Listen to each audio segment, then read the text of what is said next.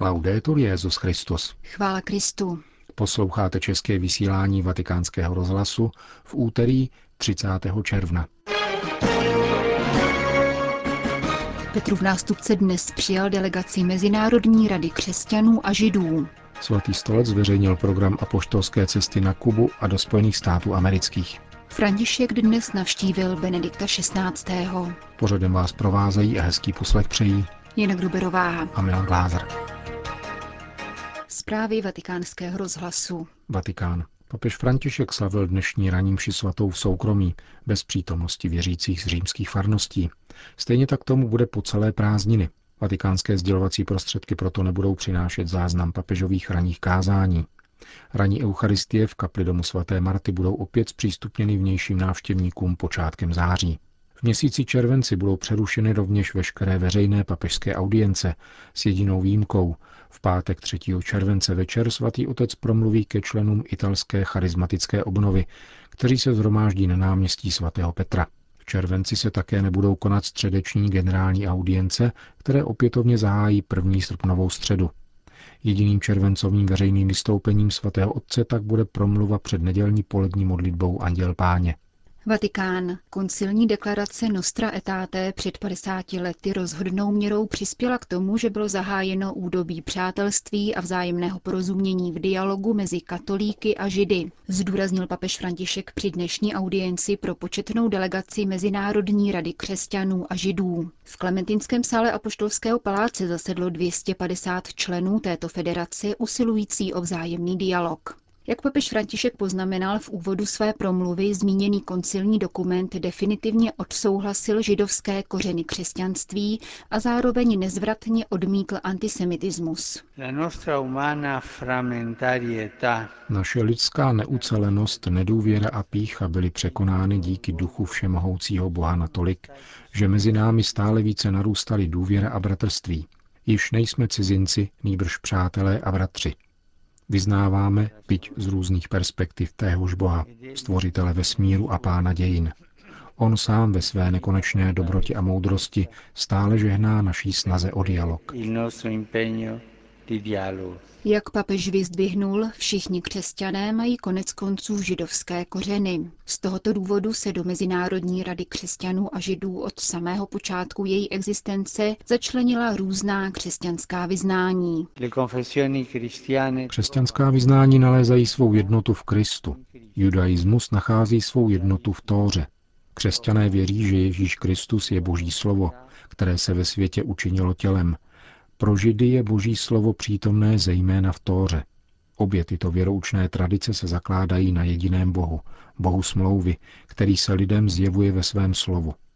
Při hledání správného postoje, jaký je třeba zaujmout vůči Bohu, se křesťané obracejí ke Kristu jako prameni nového života, zatímco židé k učení Tóry. Ve své reflexi o judaismu přihlížel druhý vatikánský koncil k takzvaným tezím ze Selisbergu, které byly v dané švýcarské lokalitě vypracovány krátce po druhé světové válce a které se úzce váží k existenci Mezinárodní rady křesťanů a židů. Jak papež podotkl, v tomto odkazu spočívá jádro pozdější oficiální pokoncilní spolupráce, které napomohlo zejména ustavení Komise pro náboženské vztahy s judaismem v polovině 70. let minulého století. Vatikán. Papež František se dnes kolem desáté hodiny dopoledne odebral do bývalého klauzurního kláštera Mater Ecclesiae ve vatikánských zahradách, nynějšího sídla Benedikta XVI., aby emeritního papeže pozdravil před jeho odjezdem do Castel Gandolfa. Benedikt XVI. stráví v letní papežské rezidenci dva týdny a do Vatikánu se vrátí 14. července. Jak sdělil ředitel tiskového střediska svatého stolce, setkání včetně krátkého rozhovoru trvalo zhruba půl hodiny. Vatikán. Více než 80 dní před zahájením desáté apoštolské cesty papeže Františka dnes tiskové středisko svatého stolce zveřejnilo její oficiální program. Svatý otec ve třech oddělených etapách vykoná ve dnech 19. až 28. září oficiální návštěvu Kuby, Organizace spojených národů a Spojených států amerických. První zastávkou bude kubánské hlavní město Havana, kde papež přistane v sobotu 19. září odpoledne a v rámci uvítacího ceremoniálu pronese svou první promluvu. V neděli ráno bude stejně jako jeho předchůdci Jan Pavel II. a Benedikt XVI. slavit mši svatou na Havanském revolučním náměstí.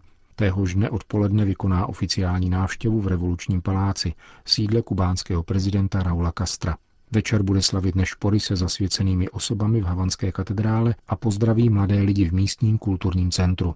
V pondělí 21. září se František přesune do města Holguín, vzdáleného asi 150 kilometrů od Havany, kde bude slavit druhou eucharistii na kubánské půdě. Odpoledne odjede do druhého největšího kubánského města Santiago de Cuba, kde se má sejít s kubánskými biskupy. Další dva body programu se váží k mariánské poutní svatyni Pany Marie Milosrdné z Kobre. Svatý otec zde povede modlitevní vigílii a bude slavit raním ši svatou v úterý 22. září. Téhož dne bude katedrála v Santiagu hostit setkání Petrova nástupce s rodinami, které se stane závěrečnou položkou kubánského pobytu. O půlnoci z úterý 22. na středu 23. září by měl papežský speciál přistát na Washingtonské letecké základně. Návštěvu Spojených států amerických zahájí zdvořilostní přijetí v Bílém domě, po kterém bude následovat setkání s biskupy ve Washingtonské katedrále svatého Matouše. Odpoledne 23. září bude svatý otec slavit kanonizační liturgii blahoslaveného otce Junipera Séry v Národní poutní svatyni neposkvrněného početí Pany Marie.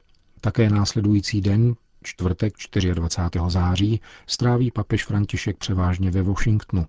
Promluví v Kongresu Spojených států amerických a pozdraví místní bezdomovce v charitativním středisku při farnosti svatého Patrika. V podvečer přeletí do New Yorku, aby v tamní katedrále svatého Patrika slavil nešpory s kněžími, řeholníky a řeholnicemi. Páteční program 25. září začne na půdě newyorského sídla OSN, kde se očekává papežova promluva před generálním schromážděním a bude pokračovat mezináboženským setkáním v památníku Ground Zero. Odpoledne papež zavítá do Harlemu, kde v místní škole pozdraví děti a rodiny přistěhovalců. Večer bude sloužit mši svatou v newyorské aréně Madison Square Garden. Poslední dva dny apoštolské cesty 26. a 27. září se ponesou v duchu světového setkání rodin ve Filadelfii. Petrův nástupce povede modlitevní vigílii a bude předsedat závěrečném ši svaté tohoto světového setkání. Ve svém programu si však také vyhradil prostor pro místní diecézy, se kterou bude slavit Eucharistii a pro rozhovor s biskupy z celého světa, kteří se zúčastní setkání rodin. Papež ve Filadelfii neopomine návštěvu místní věznice a promluví na setkání za náboženskou svobodu před místními emigranty a hispanofonní komunitou. Devítidenní intenzivní program desáté mezinárodní apoštolské cesty papeže Františka se uzavře v pondělí 28. září příletem na římské letiště Čampíno. New York. Odstranění bídy a zhoršování životního prostředí vyžaduje od lidského společenství zásadní změnu dominujícího modelu rozvoje, produkce, obchodu i spotřeby. Řekl včera v sídle Organizace spojených národů předseda Papežské rady Justícia et Pax. Kardinál Peter Turkson zdůraznil, že ochrana životního prostředí není v první řadě úkolem vědy či techniky, ale představuje především výzvu našemu rozumu a srdci.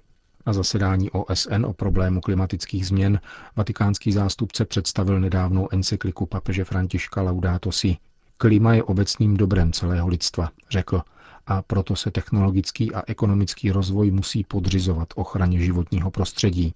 Pokud se nepodaří zabrzdit nynější negativní tendence, pak klimatické změny mohou mít vážné důsledky pro nás všechny, zdůraznil kardinál Turkson. Protože prvními oběťmi znečištění životního prostředí jsou zubožené a chudé regiony světa, je starost o životní prostředí zároveň bojem proti chudobě. Citací z encykliky předseda Papežské rady Justicie et Pax vyzval k přijetí zásadních kroků s cílem snížit emise oxidu uhličitého. Lze toho dosáhnout zejména postupným nahrazováním energie vzaté z uhlí, ropy a plynu jinými obnovitelnými energiemi. Sýrie. Ve městě Hasaka na severovýchodě země pokračuje boj v ulicích, poté co bojovníci tzv. islámského státu či Deš minulý čtvrtek město částečně obsadili a vyvolali exodus nejméně 120 tisíc lidí. Jak pro agenturu Fides uvedl syrsko-katolický biskup Jacques Behnan Hindo, jsou mezi nimi téměř 4 tisíce křesťanů, kteří patří k různým církvím, chaldejské, asyrské, syrsko-katolické a syrsko-pravoslavné. Většina z nich se uchýlila do nedalekého Kámyšlí, kam odešel také jejich biskup. Monsignor Hindo popisuje pro spravodajskou agenturu složitou dynamiku konfliktu. Vládní vojsko v této chvíli dobývá zpět své pozice, což je velmi obtížné, protože se bojuje v městském kontextu. Kurdské jednotky, které v oblasti operují, se postavily na stranu syrské armády až v okamžiku, kdy Deš napadl kurdské čtvrti ve východní části Hasaky. Tuhé boje se vedou o jeho východní část města, odkud odešly ženy s dětmi, avšak muži a chlapci se přidali k takzvanému islámskému státu. Biskup Hindo mluví také o humanitární krizi, kterou zapříčinila koncentrace uprchlíků v pohraničním Kámyšlí. Syrská charita sice posílá svou pomoc, ale nároky rostou den za dnem, protože lidé žijí v provizorních obydlích. Mezi křesťany není nikdo zraněný, ale mnozí přispávají pod širým nebem, což je kvůli velkému horku nesnesitelné, uvedl syrsko-katolický biskup. Vatikán. Během pondělní polední promluvy o slavnosti svatých Petra a Pavla papež František obrátil pozornost věřících k nadcházející apoštolské cestě do Latinské Ameriky. Příští týden od 5. do 13. července se vydávám do Ekvádoru, Bolívie a Paraguaje. Prosím vás všechny, provázejte mne modlitbou, aby pán žehnal této mojí cestě na latinskoamerický kontinent, který, jak si můžete domyslet, je mi velice drahý. Těší mne, že budu moci pobít na návštěvě u drahých obyvatel Ekvádoru, Bolívie a Paraguaje a vás prosím, modlete se zvláště za mne a za tuto cestu, aby nás všechny provázela Pana Maria svojí mateřskou ochranou. Žádal včera Petrův nástupce věřící schromážděné na svatopetrském náměstí. Dnes v tiskovém středisku svatého stolce otec Lombardy a organizátor papežských cest Alberto Gazbary seznámili s touto devátou zahraniční apoštolskou cestou akreditované novináře. Zmíněné tři země, které papež hodlá navštívit, podotkl přitom vatikánský tiskový mluvčí, nejsou geopoliticky na prvním místě světového panoramatu a ani v latinskoamerickém kontextu, byť nejsou nejmenší, nezaujímají ty nejvýznamnější pozice. Tyto země, pokračoval otec Lombardy, prožívali ještě poměrně nedávno obtížnou dobu diktátorských režimů i mezinárodních konfliktů. Je dobře mít trochu na zřeteli tyto věci, které jsou důležité, jakožto určité pozadí.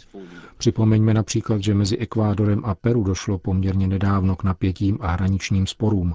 Bolívie a Chile na konci 19. století vedly válku, v jejímž důsledku ztratila Bolívie přístup k moři. Paraguay, Brazílie a Argentina vedly krvavou válku rovněž v posledních desetiletích 19. století.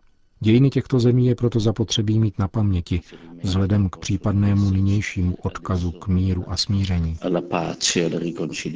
Dalším význačným momentem je poloha těchto zemí, které leží mezi Andami, Atlantikem a potom spadají směrem k Amazonii a Rio de la Plata. Cesta proto bude probíhat za střídání značných nadmořských výšek. Začíná se ve výši 2000 metrů v hlavním ekvádorském městě Quito, potom se klesne na úroveň moře ve městě Guayaquil. V Bolívii přistane letadlo ve výši více než 4 kilometrů nad mořem. Hlavní město La Paz je o něco níže, 3600 metrů nad mořem a město Santa Cruz 400 metrů nad mořem. V Paraguaji se opět klesne téměř na úroveň několika desítek metrů nadmořské výšky. Pokud jde o klima, tak na jižní polokouli je nyní zimní období. Teploty tedy nejsou vysoké. Zásadním prvkem této cesty bude také etnická, jazyková a kulturní rozmanitost, která existuje nejen mezi jednotlivými zeměmi, ale také v rámci jednotlivých zemí. Kromě španělštiny, která je ve všech těchto zemích oficiálním jazykem, se v jednotlivých zemích používá celkem sedm dalších domorodých jazyků.